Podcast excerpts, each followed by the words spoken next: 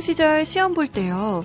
처음엔 당연히 1번이라고 생각한 답을 나중에 다른 번호로 바꿨다가 틀렸던 경험 한 번쯤 있지 않으셨나요? 실제로도 깊게 생각하면 할수록 기존의 정보들이 오히려 혼동을 일으키는 경우가 많다고 하죠. 그래서 어떤 선생님은 이런 말씀도 하셨습니다. 처음 생각했던 것이 정답이다. 그러니 되도록 답을 고치지 말아라.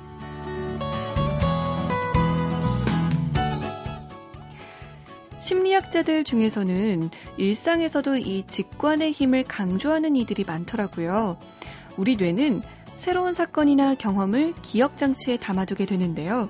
그 내용들이 쌓이게 되면 이성적 분석을 하기 전에 반응이 먼저 튀어나온다고 합니다. 우리는 직감을 충동으로 여길 때가 많지만 실은 그간의 경험과 느낌이 쌓여서 나오는 순간의 예지력 같은 것이 바로 직감이라는 거죠. 물론 무언가를 선택할 때 심사숙고하는 태도도 필요하겠지만 그렇다고 직관의 힘을 무시하지는 말아야겠다. 이런 생각이 들어요. 왠지 끌리는 사람, 끌리는 곳이 있다면 논리적으로 분석하기보다는 내 직관에 순순히 마음을 맡겨도 좋을 것 같습니다. 안녕하세요. 라디오 매거진 톡 강다소입니다.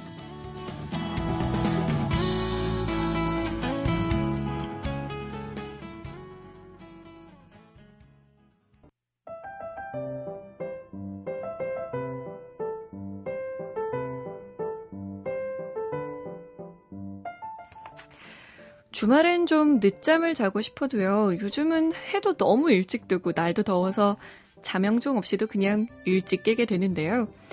일찍 눈이 떠진 아침, 이 금쪽 같은 시간을 헛되지 않게 흥미롭게 만들어드리는 시간이죠. 트렌드톡 오늘도 시내 21 이다혜 기자와 함께합니다. 네, 안녕하세요. 네, 안녕하세요. 네. 아, 근데 글 쓰는 직업을 가진 분들은 보통 야행성 올빼미과가 네. 많잖아요. 이다혜 기자도 아침보다는 밤 체질이세요? 네, 저도 훨씬 밤이 편하고요. 일단 밤 체질인 건 모르겠는데 아침 체질이 아니에요.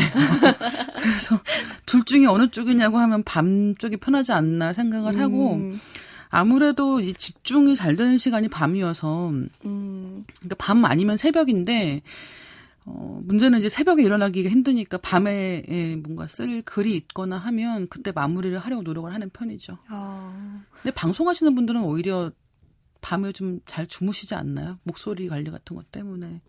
저도 올빼미과여가지고 네. 제 아침에 일어나는 거 굉장히 힘들어하고 아침 방송 힘들어하고 게으른 걸로 그냥 게으른 건가 봐요. 네.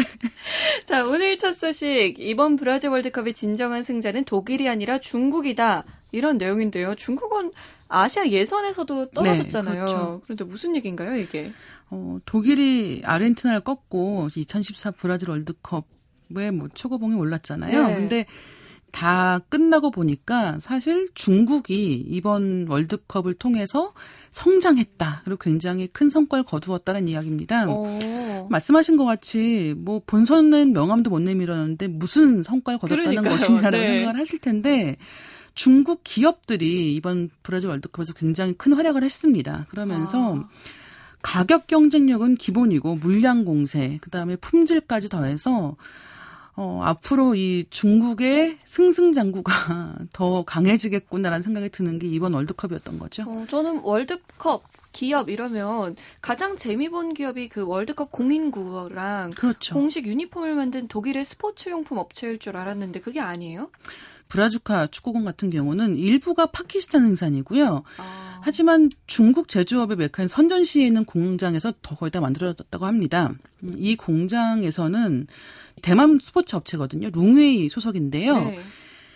이 공장에서는 2010년 남아공 월드컵의 공인구인 자블라니도 생산을 했고 그러면서 뭐 일단은 공인구도 중국산 made in China가 있고 그 다음에 그뿐만 아니라 차량 제조업체인 중국 난처가 하이브리드 궤도 버스 공급 계약을 맺었습니다. 그리고 또 중국 동팡전기 같은 경우도 네. 버스 운행에 필요한 전력선 공급을 하고 또 중국 CNR 창춘 같은 경우는 브라질 브라질의 리우에 네. 60대 총괄 제어 전동 열차를 납품하는 성과를 올렸다는 거죠. 네. 이제 이러면서 중국 기업들의 활약이 굉장히 눈부셨는데 네.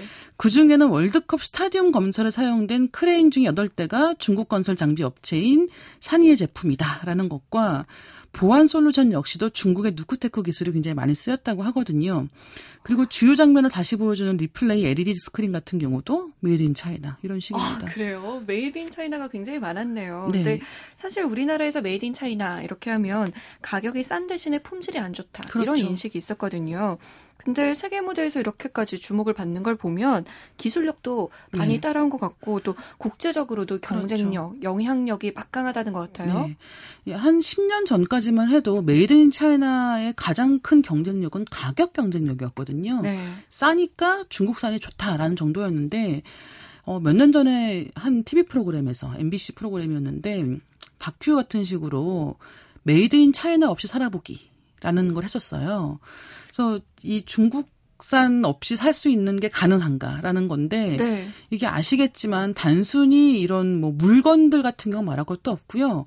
우리가 먹는 것도 Made in China 가려내는 게 이제는 거의 불가능할 정도가 된 거죠. 음. 이제 그러면서 나중에는 책으로도 나왔는데 그때 결론이 Made in China 없이 살기는 거의 불가능하다라는 어, 게 결론이었는데 그럴 것 같네요. 그렇죠. 근데 지금은 그게 점점 심해지고 있고 문제는 이제 가격 경쟁력뿐만 아니라 이제 굉장히 고도의 기술이 필요한 그런 제품들까지도 Made in China가 굉장히 힘을 발휘하고 있는 건데요. 어, 그때 나왔던 얘기 중에 뭐가 있었냐면은 결국은 중국이 가격 경쟁력 때문에 이렇게 수출을 많이 하고 있는데 중국에서 수출이 많이 되니까 물가가 오르고 임금이 오르면 결국은 전 세계에 인플레이션을 수출하게 될 것이다라는 예측이 있었거든요. 네. 근데 지금 이렇게 이 산업 분야가 다각화되니까 인플레이션뿐만이 아니라 사실 이제 한국도 조심을 해야 될 수밖에 없는 게 이런 많은 산업 분야에서 뭐 최근에 뭐 철강 같은 경우도 중국산이 많이 수입되고 하니까 그렇죠. 이제 그런 부분에서 이제 중국과의 본격적인 혈투가 시작된다는 느낌이 드는 거죠. 중국의 성장이 무섭네요. 네. 자, 이번에는 일본 이야기예요. 요즘 일본에서는 슈가스 열풍이 불고 있다는 말도 있는데요. 이 終活가 뭔가요? 네. 이 일본이란 나라가 조어의 왕국입니다. 그래서 이제 원래 있던 한자를 이제 섞어서 말을 만들어내는 게 굉장히 많은데 네. 굉장히 유행했던 말 중에는 婚活라는 말이 있어요. 콘카츠. 예, 그러니까 이 活가 똑같은 活를 쓰는데 활자를 쓰거든요. 아. 근데 이제 콘이 객곤 그러니까 결혼에 혼자 더하기 네. 활자를 쓰는 거예요. 그래서 콘카츠라고 하면은 네. 결혼 준비하려고 아. 예, 본격적으로 선도 보고 뭔가 그런 뭐 어른들이 이렇게 맞선 자리 같은 데도 나가보고 아. 그다음에 미혼 남녀가 많은 모임도 나가고 이런 식으로 결혼을 본격적으로 준비하는 걸 그런 콘카스라는 걸 불렀었거든요. 콘카스. 예. 오. 근데 이제 이 활자를 붙여서 活가 붙으면은 그거를 그냥 하는 게 아니라 적극적으로 하려고 노력한다는 뜻이 좀 더 붙는 어, 거예요. 그래서 이번에 하고. 네. 이 슈카츠 같은 경우는 이 終가 종자입니다. 마칠 종자 쓰는 거예요. 네. 그래서 어 죽음을 준비한다. 허?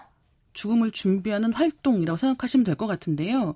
일본은 65세 이상 고령자가 3천만 명을 넘어서면서 이런 죽음을 준비하는 게 필요해지고 있다라는 그런 내용이고 내 인생은 내가 깔끔하게 정리하고 싶다라는 어. 그런 생각 때문에 요즘에는 이런 관련 서비스라든가 책도 많이 나오고 있다는 거죠. 어, 그럼 그게 개인에서 그치지 않고 이걸 좀 도와주는 산업도 그렇죠. 활성화되고 있는 건가요? 예, 그런데요. 일단 제일 많이 있는 게 한국의 상조회사 있잖아요. 네. 네 그런 식으로 장례식장 예약부터 뭐 그 이후에 벌어지는 일들에 대해서 음. 대행 서비스를 해주는 거죠. 그리고 뭐 가장 크게는 핸드폰이라든가 인터넷 서비스 정지라든가 이런 내가 지금 살고 있는 공간을 정리하는 것부터 시작해서 그 장례 절차를 진행하는 것까지를 이제 대행하는 그런 업체들도 생겨나고 있고요.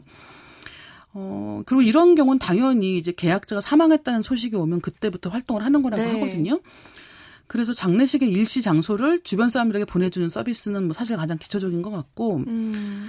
어, 뭐 인터넷상에 보존돼 있는 데이터를 삭제하는 일. 이거는 요즘에도 한국에서 굉장히 이슈가 되고 있죠. 맞아요. 그러니까 이제 이를테면 SNS 계정 같은 걸 없앤다든지 정지시킨다든지 하는 일까지를 포함해서 자기가 음. 이제 그런 옵션을 선택할 수가 있는 방식인 거죠. 어, 여러 가지 면에서 그렇게 도움을 받는 거네요. 자신의 그렇죠. 인생을 정리하는 부분을 ending note라는 것도 있다고 들었어요. ending note는 이제 뭐라고 할까 자기 인생을 정리하는데 이제 앞서 말씀드린 각종 서비스들이 네. 타인과의 관계에 대한 것이라면 이 ending note는 자기가 내 인생을 정말 어떻게 마무리할 것인가 좀 더 가까운 그런 건데요. 어, 병이 악화돼서 의식이 없어졌을 경우에 어떻게 할 것인가를 음. 미리 정리를 하는 거예요. 일종의 유언장 서비스 같은 걸 생각하시면 되는데 연명 치료를 받을 것인가. 아. 이를테면 의식이 없는 상태에서 연명 치료를 언제까지 계속할 것인가라는 거를 이제 미리 작성한다든가. 네. 그다음에 장례식엔 누구 누구를 부를 것인가. 이를테면 뭐 오. 가능한 많은 사람이 오길 바라는 사람들도 있겠죠. 네네. 그렇지 않은 경우도 있겠죠. 그다음에 이제 가족이라든가 가까운 사람들에게 전하고 싶은 이야기 이런 것들을 미리 적는 그런 방식인데요. 요즘에는 이런 ending note를 작성하는 방법을 알려주는 강좌들도 많이 생겼다고 합니다. 그래서 음. 나 혼자 준비하는 임종, 슈카스 핸드북, 인생의 막을 내리는 준비장 이런 관련된 책들도 인기를 끌고 있다는 거죠. 그럼 책뿐만 아니라 관련 상품들도 많이 나오고 있나요? 네. 그래서 이제 일본의 baby boomer인 団塊 세대가 은퇴를 하면서 관련 상품들이 많아지고 있는데 특히 증권회사, 그다음에 신탁 은행들이 이런 관련 상품 판매, 그게 금융 상품 판매가 되는 거겠죠. 오. 이제 그런 걸 열심히 하고 있다고 합니다. 그래서 유언장 작성법, 자산, 그러니까 퇴직 후 자산 운영법 이런 것들도 이제 관련 이 슈카스 관련 활동에 들어가는 셈이 되는 거고요. 네. 그 다음에 또 한 가지는 무덤을 납골당처럼 간소화하거나, 그 다음에 이제 테모토 구요인이라고 해서 네. 손에 닿는 공양품 이런 뜻인데, 이게 뭐냐면 화장한 다음에 뼈를 곱게 갈아서 작은 동상 안에다가 넣는 거예요. 일본 같은 경우는 이제 집 안에 불당을 설치를 해서 거기에 이제 먼저 세상을 떠난 가족들 위패 같은 걸 모시고 이제 뭐 거기에 예를 지내기도 하거든요. 그래서 음. 이제 그런 곳에 놓거나 아니면 펜던트에 보관할 수 있는 방식으로도 많이 사용을 하고 있고요. 어, 그리고 무엇보다 이제 이런 과정이 생긴다는 것 자체가 네. 죽음을 어떻게 받아들일 것인가를 보다 긍정적으로 바꾸는 그런 힘이 있는 건 같아요. 사실 죽음하면 좀 무섭 기도 해서 네. 피하라고 하고 그렇죠. 직시하기가 어려운 부분이잖아요. 네. 그런데 이렇게 슈카스 열풍이 분다는 건 장례 문화도 바뀌고 또 그렇죠. 사람들의 생각도 가치관도 많이 바뀐 것 같아요. 네, 그 죽음에 대해서 긍정적으로 생각하고 좀더 내가 결정할 수 있는 부분들을 만들겠다라는 긍정적인 흐름으로도 볼 수 있고요. 음, 근데 이제 가장 이 흐름의 기저에 있는 건 뭐냐면 원래 장례라는 절차는 이 가족과 공동체의 책임이었어요. 네. 내가 해, 그러니까 내 죽음을 내가 준비할 필요가 없었던 거죠. 왜냐하면 그 다음은 당연히 우리 가족이, 우리 동네 사람들이 해주는 거였으니까요. 그런데 지금 이런 붐이 분다는 것은 나에게 자, 자식들이 있어도 아니면 나, 내가 지금 어느 동네에 살고 있다고는 하지만 이 사람들에게 나의 죽음을 신세질 수가 없다 라는 판단의 결과가 아닌가라는 생각이 들어서 음, 어떻게 보면 사람 한명한 명이 이제 유대감이 없어지면서 벌어지는 그런 또 하나의 현대화가 아닌가라는 씁쓸한 마음도 있는 거죠. 그런 면에서 보면 또 마음이 좀 너무 안 좋아지네요. 참 여러 가지 면이 같이 있는 것 같아요. 그러네요. 죽음까지도 내가 끝까지 혼자 책임져야 된다. 그렇죠. 이런 생각이니까요.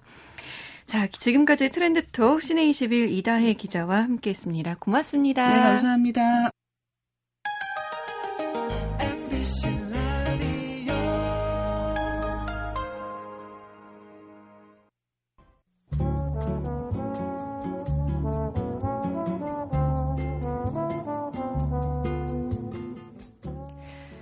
몇 년 전 미국 포브스지가 세계 10대 혐오 식품을 발표한 적이 있었죠. 각국의 전통과 문화를 고려하지 않은 편향된 내용이었기 때문에 논란도 참 많았던 기억이 나는데요. 그 중에 다행히 우리 음식은 없었고요. 인도네시아 사양 고양이의 배설물로 만든 사양 커피, 중국의 고급 요리인 제비집, 이탈리아의 구더기 치즈인 카수마르주, 또 양머리를 훈제해서 그대로 식탁에 올리는 노르웨이 음식도 있었습니다. 그런데 이런 음식도 있었어요. 부화 직전에 오리알을 삶은 발롯. 이건 필리핀에서 보양식으로 알려진 요리라고 해요.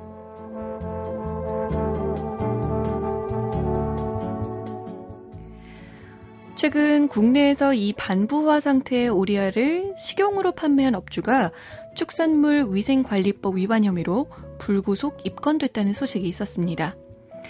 경남경찰청 국제범죄수사대는 이 사건을 수사하면서 해당 오리알 300개를 압수해 창고에 보관하고 있었는데요. 그중 26개 알이 부화되면서 반부화 상태였던 오리들이 껍데기를 까고 세상 밖으로 나왔다고 합니다. 경찰은 이 오리를 어떻게 할 것인가를 두고 고민이 많았다고 하죠. 살처분 얘기도 나왔지만 새끼 오리들의 고귀한 생명을 보존하는 것으로 결정했다고 해요. 지금도 창고에서는 계속 부화가 이뤄지고 있다고 하던데 하마터면 사람의 컴컴한 위장 속에 들어갈 뻔했던 오리들이 세상의 빛을 마음껏 봤으면 하는 그런 바람이 드네요. 노래 소개합니다. 체리 필터예요. 오리 날다.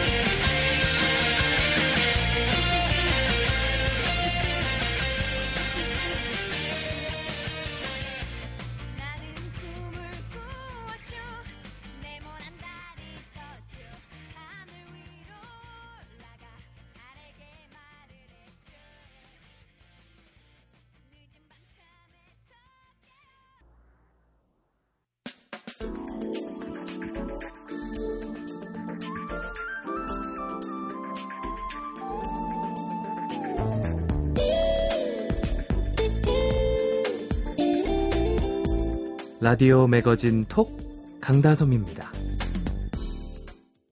월드컵으로 들떠있던 한 달을 보내고 이제 겨우 일상으로 돌아왔다는 스포츠 팬들 참 많더라고요. 정신 차려 보니까 어느새 7월 중순이고 또 프로야구 전반기도 끝나 있어서 깜짝 놀랐다는 분들도 있던데요.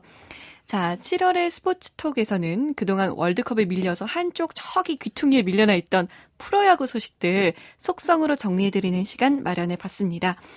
이분 축구, 야구, 농구 할 것 없이 뭐 스포츠에 관한 모든 것을 섭렵하고 계신 분이죠. MBC 스포츠 플러스 이명환 프로듀서와 함께합니다. 안녕하세요. 안녕하십니까. 네. 이명환 PD의 명성 저도 익히 들었습니다. 뭐, 발도 넓으시고, 또 족집게처럼 예측도 정확해서 PD계 무릎팍 도사로 통하고 계시다고요. 뭐, 오늘, 오늘 개타는 날입니까? 뭐, 초면에 지금 뭐 쏘라는 얘기예요, 지금. 어, 알아들으셨어요? 쏘도록 하겠습니다. 알겠습니다. 아니, 근데 네. 이명환 PD도 월드컵 끝나서 허전하세요? 아, 뭐 솔직히 말씀드리면 저는 이제 업무의 부담이 좀 반으로 줄었기 때문에 아. 이게 저는 밤늦게까지 야구 이쪽 일을 하고 새벽에 이 축구를 보는 이 강행군을 한 달을 했는데 네. 이제 와이프한테서 조금 이제 너는 짐승이 아니다라는 얘기를 들을 수 있게 됐습니다. 아, 아 일만 하는 짐승이다라고 하셨군요 아내분이. 네, 뭐너 스포츠랑 결혼해라 뭐 내가 뭐 와이프니 뭐 이런 얘기 듣고 살다가 지금 이제 사람의 일상으로 돌아가게 됐죠. 예. 약간 마음이 상하셨었나 예, 봐요. 그렇죠. 그렇지만 그래도 월드컵 이 끝나도 우리 이명환 PD에게는 야구가 있잖아요.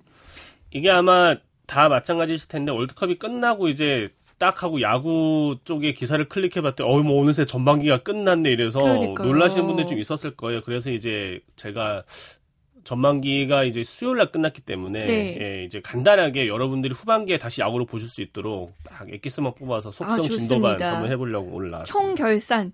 그렇죠. 뭐 네. 뭐 결산이라기보다 뭐 후반기를 볼 수 있는 포인트를 제대로 한번 짚어주는. 어, 네. 알겠습니다. 전반기 요약 및. 네. 아니 근데 제가 아는 어떤 분은 뭐 야구는 라이벌이 있어야 이렇게 재밌잖아요. 보는 음. 재미도 있는데 요즘 야구는 그냥 계속 삼성만 잘한다고 그렇죠. 재미가 없다는 얘기도 있어요. 올해 전반기도 삼성이 1위를 했습니다. 결국 삼성이 1위로 마무리를 하긴 했습니다. 예. 오랜만에 순위표를 보시는 분들도 아마 하, 또 삼성 또 1등이냐 뭐 이렇게 생각하셨을 거예요. 이미 네. 3연패를 했고 전무 후만 리그 4연패에 도전한 삼성이기 때문에 근데 이제 이 숫자 1 로 상징되는 것과 조금 달리 삼성이 올해 사실 고생을 좀 많이 했습니다. 사실은. 그러니까 음. 시즌 초에 진가병 선수도 갑자기 부상으로 이탈하고 이정 선수도 컨디션 난조로 이탈하면서 난데없는 이 대졸 신인 보수 이응년이라는 선수를 쓰게 되면서 우리가 야, 저 삼성이 초반부터 포수 없이 되겠나 했거든요. 어. 왜냐하면 기아와 LG도 사실 초반에 포수 때문에 엄청 고생을 하면서 순위가 곤두박질을 쳤거든요. 네. 그래서 삼성도 좀 힘들겠다. 그게 좀 약점이 되겠다 생각을 했었는데 네. 이영윤 선수가 기대 이상으로 잘해주면서 음. 삼성이 이 뭐 탄탄한 전력 갖춰가는데 큰 일조를 했거든요. 그래서 이게 아마 삼성이 좀 위기를 이기는 그런 능력을 초반부터 보여준 게 아니냐 이렇게 음. 생각이 들어요.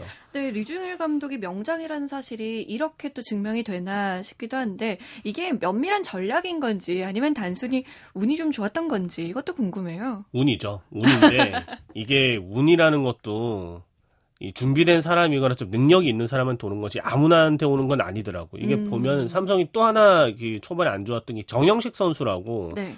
이게 작년에 우승의 주역이었던 그 주전 중견수이자 톱타자였던 배영섭 선수가 이제 입대를 하면서 정영식 선수가 톱타자 중견수를 맡게 됐는데 네. 이 선수가 너무 안 좋았어요. 그래서 음. 삼성이 초반 1번 타자 자리에서 굉장히 고생을 했었는데 그 이루수 외국인 선수인 나바로 선수를 톱타자로 배치하면서 그 위기를 또 벗어났거든요. 근데 어. 이제 그 제가 지지난주에 이승엽 선수랑 좀 인터뷰를 길게 할 일이 좀 있었는데 네, 이승엽 네. 선수가 하는 말이 돌아와서 보니까 삼성의 선수들이 강해졌더라 이거예요. 이길 줄 알더라. 음. 무슨 얘기냐면 팀이 어떤 어려운 상황에 닥쳤을 때 본인들이 나가서 시즌 중간에는 본인들이 알아서 역할을 메꿔줄 줄 알고 경기 하나하나를 놓고 보면 대타나 대주자라 나가서 그 경기 흐름에 맞게 플레이하더라고 이런 얘기거든요. 근데 이게 선수들이 그럼 잘하는 거냐? 류중일 선수가 선수 시- 그 류중일 감독이 선수 시절 갖고 있는 이미지가 좀 되게 그 재치가 있고 네. 주- 좋은 유격수였잖아요. 그래서 재치가 있고 막 이렇게 좀 영리한 플레이를 해서 실제 류중일 감독도 만나보면 그럴 거라고 생각을 하시는데 실제 만나보면 정말 털털한 동네 아저씨입니다. 굉장히 편하시거든. 어떻게 이런 사람이 우승을 세 번을 했지 이런 느낌이 있어요. 류중일 감독 오. 만나면 그런데 얘기를 하다 보면 언중유골이라고 중간중간 던지는 농담에 뼈가 있어요. 그러니까 우리가 이제 과거 프로야구의 명장이 뭐 이제 조금 가까이서 보면 뭐 김성근 감독님, 네. 김경문 감독님 뭐 이런 분들이 초반에 계세요. 근데 이분들은 좀 무서워요. 김경훈 감독도 믿음의 야구로가 알려져 있지만 사실 선수들이 굉장히 이 긴장을 하면서 야구를 하거든요. 어. 참 온화한 미소를 가지시지만 뒤에 이렇게 선수들 다 관찰하고 계시고 어. 뭐 김성훈 감독님은 모두가 알고 있는 네, 뭐 네. 그렇게 선수들 굉장히 훈련을 하- 하죠. 근데 유주열 감독님은 진짜 허허실실이에요. 다 되게 빈틈이 많은 것 같지만 선수들에게 한 마디 한 마디 한 마디를 딱 던지시면서 선수들의 분발을 이렇게 딱 이끌어내시는 분이거든요. 그래서 유주열 감독의 그런 역할이 이 중간에 전력이 좀 펑크가 날 때마다 대체하는 선수들이 역할을 다하게 하는 것이 아니냐. 음. 사실은 이 프로그램도 서현진 아나운서가 갑자기 그만두면서 좀 공백이 생기는 것 같지만 강동성 아나운서 갑자기 전력 딱 메꿔주잖아요. 네, 네, 네. 이게 아마 네. 다른 채널에서 볼 때도 한 장을 노리실 거예요. 근데 다른 팀들도 삼성 볼 때 그렇게 생각하거든요. 분명히 빵꾸가 날 것 같은데 네, 네. 빵꾸가 안 나거든요. 어, 그럼 네. 제가 기대 이상으로 해야겠네요. 하고 계신 것제 같아요. 할 일을 맡은 바 소임을 다해야겠네요. 네. 그럼 삼성 말고 다른 팀 얘기도 좀 나눠볼까요? 지금 4강을 넥센, NC, 롯데 이렇게 차지하고 있는데요. 네. 요세 팀은 어때요? 넥센 같은 경우가 제가 시즌 초반에 이제 아마 리그 최강의 타선을 넥센이 벼- 보유하고 있기 때문에 괜찮을 거다라고 제가 말씀을 드렸었는데 뭐 네. 예상한 대로 넥센 굉장한 뭐 타선의 폭발력 보여줬고요. 다만 이제 투수 쪽이 문제였는데 5월 한 달간 정말 안 좋았어요. 그런데 음. 이제 그 연경혁 감독이 하나 슬기롭게 돌파한 부분은 버리는 경기를 정말 화끈하게 버리시더라고요. 그러니까 넥센이 지는 경기를 보면 한 10점 차 이상 대패를 하거든요. 그러니까 초반에 투수가 안 좋으면 그냥 버려요. 소모하지 않아요. 어... 그리고 이기는 경기는 다 투입해서 잡더라고요. 그렇게 해서 가장 5월에 안 좋았던 시기를 슬기롭게 돌파를 해서 6월 이후 승률이 삼성을 제치고 리그 1위입니다. 그래서 넥센이 봤을 때 아, 투수가 저렇게 안 좋은데 되겠나 싶었는데 지금 2등인 이유가 아마 거기에 있는 것 같고요. 음. NC는 창단 2년차 팀인데도 뭐 이 전력의 짜임새에 있어서만큼은 삼성 못지않은 그런 과시를 또 하고 그리고 경험이 좀 부족한 게 있는데 네. 뭐 현역 감독들 중에 가장 경험이 풍부한 김경훈 감독이 계시기 때문에 그 문제는 감독 쪽에서 잘 메꿔주는 것 같아요. 그래서 음. NC도 뭐 2위와 크게 차이 없는 3위고요. 롯데가 이제 최준석 선수를 영입을 하고 뭐 꽤 많은 그 투자를 하면서 잘하면 우승을 할 수 있겠다라고 생각을 했었는데 네. 뭐그 정도까지는 안 됐던 것 같고요. 그래서 뭐 4등인데요. 롯데가 지금 뭐 타선도 괜찮고 선발진도 거의 리그 최고 수준이거든요. 그래서 쉽사리 4강을 할 수 있을 것 같지만 실제 뒤를 보면 꼭 그렇지가 않습니다. 이게 전반기에 전반기 4월 쪽에 가장 뜨거운 외국인 타자 히메네스 선수가 네. 지금 뭐 6월, 7월에는 거의 퇴출 얘기가 나올 수도 있을 만큼 너무 못하거든요. 그래서 지금 그 히메네스 선수 같은 경우에 언론 쪽에 알려진 이유는 뭐 손부상, 음. 그다음에 이제 이 선수가 베네수엘라 출신인데요. 네. 베네수엘라 지금 내전이거든요. 그래서 가족들 걱정 때문에 뭐 이렇게 잠을 이룰 수가 없어 컨디션 아. 난조 빠졌다 이런 얘기가 있습니다. 아니 뭐 솔직히 깨고 얘기해서 그러면 베네수엘라 고영의 선수들은 다 못해야 되잖아요. 그렇죠. 그렇죠. 네, 근데 네. 물론 그 이유가 있겠지만 실상은 그렇지가 않다는 거죠. 히메네스 선수가 원래 우리나라가 리그가 아시아에서 처음 뛴 리그가 아니고 일본에서도 뛰었었거든요. 네. 근데 일본에서 뛰었을 때도 팀에 잘 녹아들지 않는다. 훈련을 열심히 하지 않는다. 이런 문제가 있어서 사실 좀 퇴출이 됐었는데 요게 이제 슬슬 나오고 있지 않나. 요런 어. 걱정이 있어요. 그래서 롯데가 히메네스 선수의 걱정. 그 다음에 9승을 거뒀던 유먼 선수의 평균 자책점 5점이 5점이 넘거든요. 무슨 얘기냐면 승은 거뒀는데 실제로 많이 맞고 실점을 많이 했다는 얘기예요. 그래서 두 외국인 선수의 컨디션이 숫자로 보는 것만큼은 좋지 않다. 음. 이게 아마 롯데의 발목을 잡을 가능성이 있기 때문에 롯데의 사강 또한 안심할 수가 없습니다. 낙관적이진 않네요. 낙관적이지 않습니다. 그럼 롯데가 지금 가장 불안하게 보일 수 있는데 요걸 또 다른 팀이 치고 올 수 있나요? 그래서 이제 주목을 해야 될 팀이 지금 리그에서 6위와 7위를 차지하고 있는 기아와 LG인데요. 어. 기아 같은 경우가 그 리그에서 가장 뛰어난 외국인 타자 브레필 선수를 부상으로 한 달 반 정도를 쓰지 않고서도 지금 6위거든요. 6위에 버티고 있다는 얘기거든요. 어. 그리고 또 김주찬 선수가 지금 거의 타격 1위 자리를 다툴 만큼 뭐 컨디션 굉장히 좋고 그 다음에 소홍범 선수와 김진훈 선수가 전반기에 굉장히 부진했는데 부상의 이유도 있었고 뭐 컨디션 안 좋은 이유도 있는데요. 이제 후반기쯤에 다시 돌아올 예정이거든요. 음. 처음부터 이 선수들이 선발로 합류를 하고 브레필 선수가 전반기에 보여줬던 폭발력을 후반기에 복귀하면서 다시 보여준다면 기아가 사- 굉장히 안정되게 사강 후보가 될 수가 있습니다. 돌풍을 일으킬 가능성도 있네요. 그러면 네, 근데 보면. 기아는 수년간 항상 이런 if가 너무 많았어요. 항상 이게 된다면 너는 4강, 너는 우승인데 요게 된다면 요게 네, 아, 참 기아는. 항상 if가 너무 많아요. 근데 아. 이제 어쨌든 이건 조금 가능성이 있는 if거든요. 음. 그래서 기아의 후반기도 좀 지켜봐 주셔도 좋지 않을까. 기아 네. 팬들은 지금 약간 기대감에 아, 제발 제발 이러고 있겠네요. 기아 팬들 또한 몇 년간 계속 그 놀이를 해왔기 때문에 다들 적응이 좀 되셨긴 할 거예요. 근데 이제 객관적으로 봐도 괜찮아요. 기아 팬들 음. 야구 보셔도 됩니다. 네. 자 그러면 7회 LG는 어떤가요? LG 같은 경우가 이제 작년에 준우승 팀이잖아요. 네. 정규리그 2위 팀인데 이 김기태 감독님이 시즌 초에 뭐 사임을 갑자기 하면서 뭐 팀이 거의 난파했어요. 네. 이게 뭐 꼭 비유를 하자면 거의 타이타닉을 버리고 선장이 먼저 탈출한 이런 케이스가 돼버렸는데 음, 그 우리 채널에서 해설을 하시던 이제 양상문 해설위원이 감독으로 중반에 가셨거든요. 네. 근데 이제 양상문 감독이 부임한 5월 이후에 어느 정도 팀 밸런스가 맞춰져가는 모양새고 굳이 따지자면 양상문 감독 부임 후에 승률이 5할 4푼 정도 되더라고요. 그래서 어, 그렇게만 놓고 보면 또 리그에서 한 5위 정도 되거든요. 고 승률이. 네. 그리고 이제 그 약점은 홈런 타자가 없다. 요런 약점인데 양상문 감독이 사실은 김시진 감독, 뭐 선동열 감독 요렇게 더불어서 국내에서 거의 내노라 하는 투수 전문가 중에 한 명입니다. 그래서 양상문 감독 부임 후에 리오단이라는 외국인 선수도 거의 에이스의 면모를 다시 되찾았고 투수진도 안정이 돼 있고 또 젊은 선수들을 중용하는데 굉장히 일가견이 있는 감독이에요. 그래서 타선에 좀 name value는 좀 활력이 떨어졌다는 얘기 그 얘기들이 많았는데 타선 쪽도 이제 활력을 좀 되찾았어요. 그래서 전반적인 팀의 짜임새가 작년 준우승을 했던 그런 짜임새로 되돌아가고 있기 때문에 음. LG 또한 괜찮다. 그리고 뭐 증명할 수 있는 게 전반기 막판 두 경기 삼성을 꺾었거든요. 아, 굉장히 안정적으로.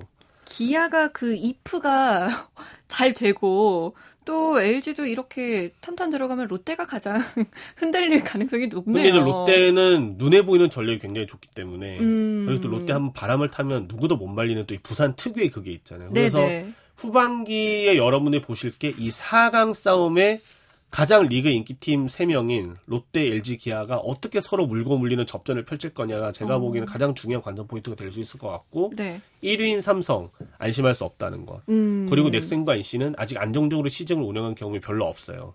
그래서 사실은 전반기에 판도가 이미 나와 있긴 하지만 네. 후반기에 얼마든지 요동칠 수 있는 요소가 남아 있으므로 매일매일 경기 보실 수 있는 재미가 있습니다. 뒤집어질 가능성이 굉장히 높네요. 있죠. 근데 제가 전반기 이 프로야구 얘기를 오늘 한다고 해서 검색을 좀 해봤어요. 네네. 그랬더니 가장 많이 나온 이야기가 타고 투저 음. 현상이더라고요. 네네네. 이게 뭐 홈런도 정말 많이 나오고 음. 경기가 뭐 스코어가 24대 5 이런 네, 그렇죠. 스코어도 있더라고요. 네. 이제 제가 Baseball Tonight을 담당을 하고 있는데 매일마다 야구 하이라이트를 하는 네. 하, 올해는 정말 피곤해요. 이게 왜인가요? 경기가 끝나질 않아요. 정말 고생했어요 올 시즌. 음. 그리고 마무리 투수가 나와도 마무리 투수가 나오면 대략 한 80에서 90% 확률 정도로 마무리가 돼야 되거든요. 네. 근데 올해는 리그에서 정말 믿을 만한 마무리 투수가 아무도 없어요. 그럴 정도로 타자들을 방문하니까 정말 대단한 한 해입니다. 근데 이제 그래서 여러 가지 대기록 달성이 막이 거론이 됐던 게 그 초반에 박병호 선수가 5월 달에 5월 한 달 동안에 14개의 홈런을 치면서 네. 이승엽 선수의 이 56 홈런을 깰 수 있을 거냐 이 얘기가 나올 정도 그 페이스가 굉장히 좋았는데요. 근데 음. 6월 이후에 홈런 페이스가 좀 꺾이면서 그 정도 페이스는 안 될 것 같아요. 음. 그래서 아마 한 이성적으로는 한 40여 개 홈런 정도가 아닐까. 그래도 본인 최고 홈런 기록이 37개이기 때문에 뭐 그 정도면 대단한 페이스죠. 그리고 또 사할 타율 얘기도 있었거든요. 이재원 선수가 계속 사할 기록을 써내려가면서 네. 드디어 82년 백인천 이후에 첫 사할 타자 나올 수도 있겠다 생각이 들었는데 요 기록은 조금 밑으로 내려가서 아 3할 9푼 6리인가 7리인가 아마 그럴 거예요. 아이고 아쉽네요. 아쉽죠. 근데 네. 이제 이재원 선수가 리그 전반기 거의 대부분을 지명 타자로 뛰었는데 이만수 감독이 전반기 한때 이재원 선수를 주전 포수로 기용을 했거든요. 네. 요때 체력이 많이 떨어지면서 타율이 좀 안 좋았어요. 근데 음. 이제 SK가 지금 사실상 상황 경쟁에서 많이 좀 멀어져 있거든요. 그렇죠. 그래서 음, 주전 포수를 정상호 선수를 쓰고 이재원 선수에게 좀 타격에 관해서 전념할 수 있고 이렇게 만약에 운용을 해준다면 이재원 선수가 다시 한번 4할에 도전할 수도 있지 않을까 이렇게 생각하고 있고 네. 그 다음에 이제 200안타 기록이 있습니다. 시즌 200안타 아직 한국에서 아무도 하지 못했어요. 근데 이제 페이스상 성원창 선수가 지금 그 128경기를 환산을 해보면 201 정도가 되거든요. 넥슨의 성원창 선수가. 이 성원창 선수가 2012년에 LG에서 방출되고, 그러니까 방출되고 나서 2012년 신인왕을 차지하면서 네. 해성같이 등장한 선수인데 어느새 2루 자리를 가장 대표할 수 있는 그런 선수로 성장을 했습니다. 그래서 성원창 선수 200안타 달성 여부도 좀 지켜볼 수 있지 않을까. 네, 그런 생각이 드네요. 야구 팬들이 보니까 기대할 만한 요소 요소들이 정말 많이 이렇게 배치가 되어 있네요. 그렇죠. 근데 이제 단 하나 변수는 한 달 전쯤부터 이 심판들 스트라이크 존이 좁아지는 게 눈에 보이더라고요. 아니, 넓혀지는 게 좀 보이더라고요. 워낙 음. 투수들의 원성이 너무 잦아해가지고. 그렇죠. 살 수가 없다. 우리가 무슨 뭐 안타 내주는 기계냐. 우리 좀 음. 살게 좀 환경을 만들어 달라. 이렇게 네. 해서 스트라이크 존이 좀 넓어졌어요. 요게 아마 이 전반기 내내 만연했던 타고 투자 현상이 조금 사그라들지 않을까 후반기에는 음. 그런 건 하나 염두에 두시고 보셔야 될 겁니다. 그런 것도 잘 유심히 매의 눈으로 지켜봐야겠네요. 네. 자, 7월의 스포츠톡 MBC 스포츠 플러스 이명환 PD와 함께 올 시즌 프로야구 전반기 들어봤습니다. 고맙습니다. 예, 감사합니다.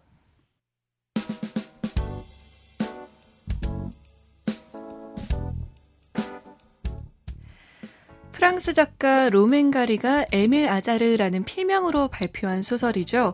솔로몬 왕의 고뇌를 보면요.